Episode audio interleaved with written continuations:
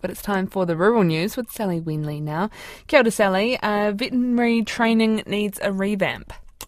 Yes, according to a new report, the veterinary profession and its training are approaching a crisis point and need an urgent overhaul.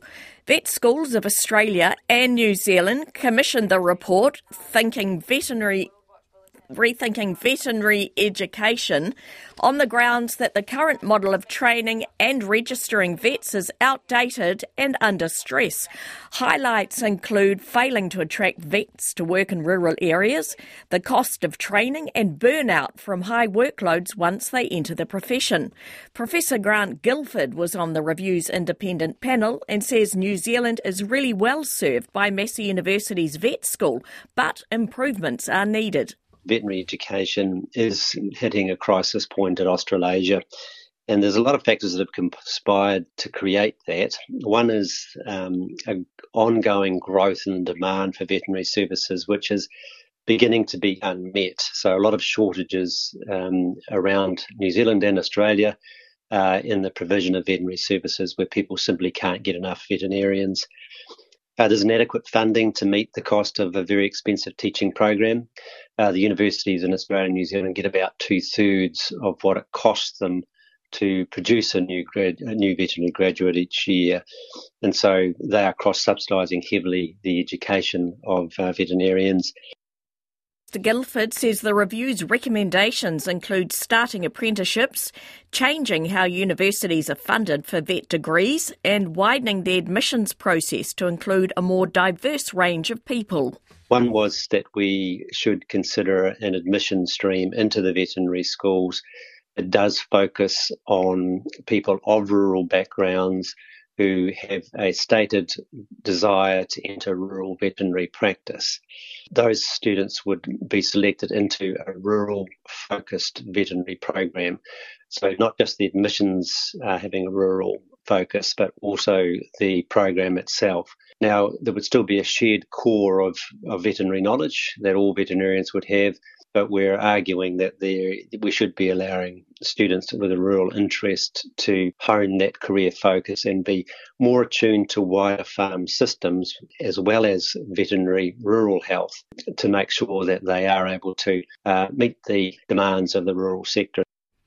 Grant Guilford says the report has been sent to the Tertiary Education Commission and veterinary schools to consider and will hopefully lead to a revamp of Australasian vet schools.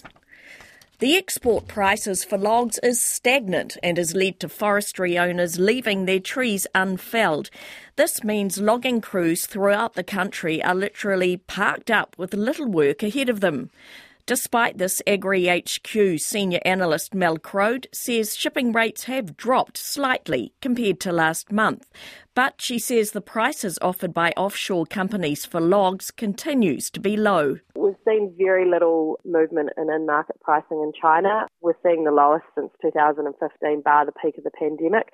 It is hoped that uh, the lower volumes in the export pipeline will lead to improvements as the year progresses we look at the domestic log market, it has edged back slightly, uh, mainly on the industrial and structural grades, which are especially exposed to that lower export market and lack of building activity.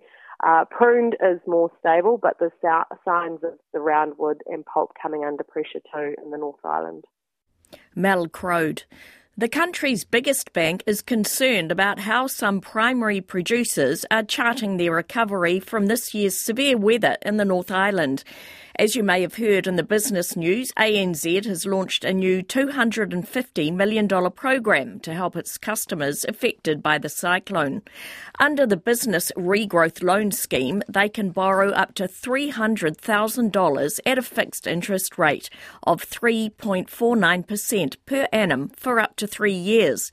ANZ New Zealand Chief Executive Antonia Watson says the bank is worried some horticultural and agri customers are trying to rely solely on cash flow to recover while avoiding debt.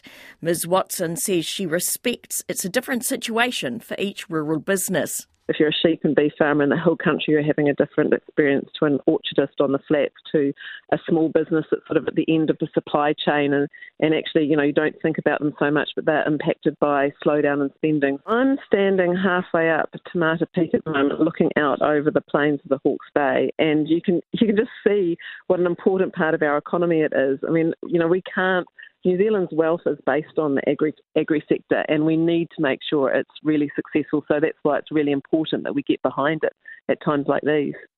Antonia Watson says the scheme will initially cover those affected by this year's floods and will also include future major weather events. South Island farmers are being encouraged to swap their paddocks for the ski slopes for a few days and take a break. The inaugural Skiing for Farmers is being held at Coronet Peak near Queenstown this weekend. Organiser Tom Pinkney says they were inspired by the success of surfing for farmers and wanted to offer an alternative to those who live too far inland to get to a beach. Really, the inspiration was surfing for farmers, which has been a great success.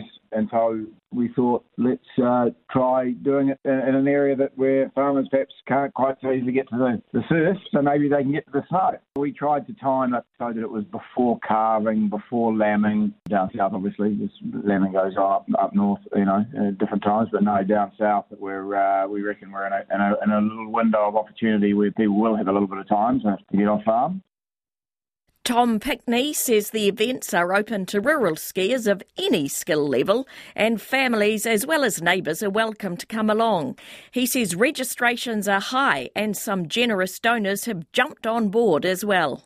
We, being the Otago Rural Support Trust, are doing this in conjunction with the Southland Rural Support Trust and also with much appreciated support from Silver Fern Farms for some meat for the barbecue. There'll be some of us from the support trust there to welcome people and, and help with the barbecue, and it should be a great day.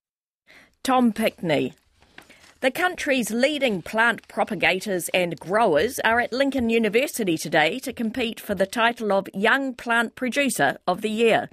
Competition spokesperson Alice Schofield says for the first time in the event's 26 year history, a cannabis cultivator is taking part in the final.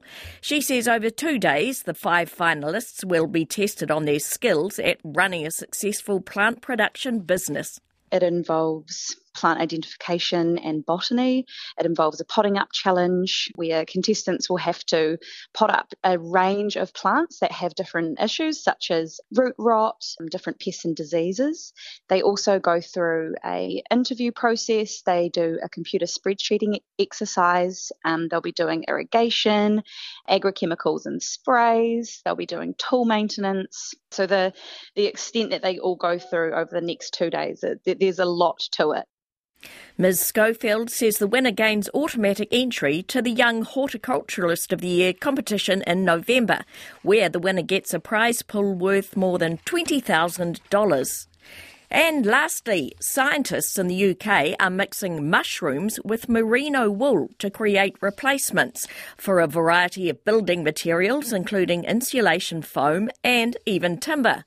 Their research used a paste, a paste made from fungal fruit networks called mycocrete and placed it on knitted merino wool moulds and the mushroom spores grew through the wool. Then just before they sprouted into actual mushrooms, the mixture of wool and mushroom roots was dried out, leaving a new strong material that can potentially be used in all sorts of building applications. The scientists' aim is to reduce the negative environmental impact of the construction industry.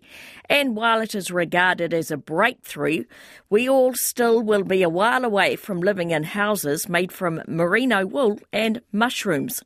Thank you very much for that, Sally. That uh, sounds like a very interesting time.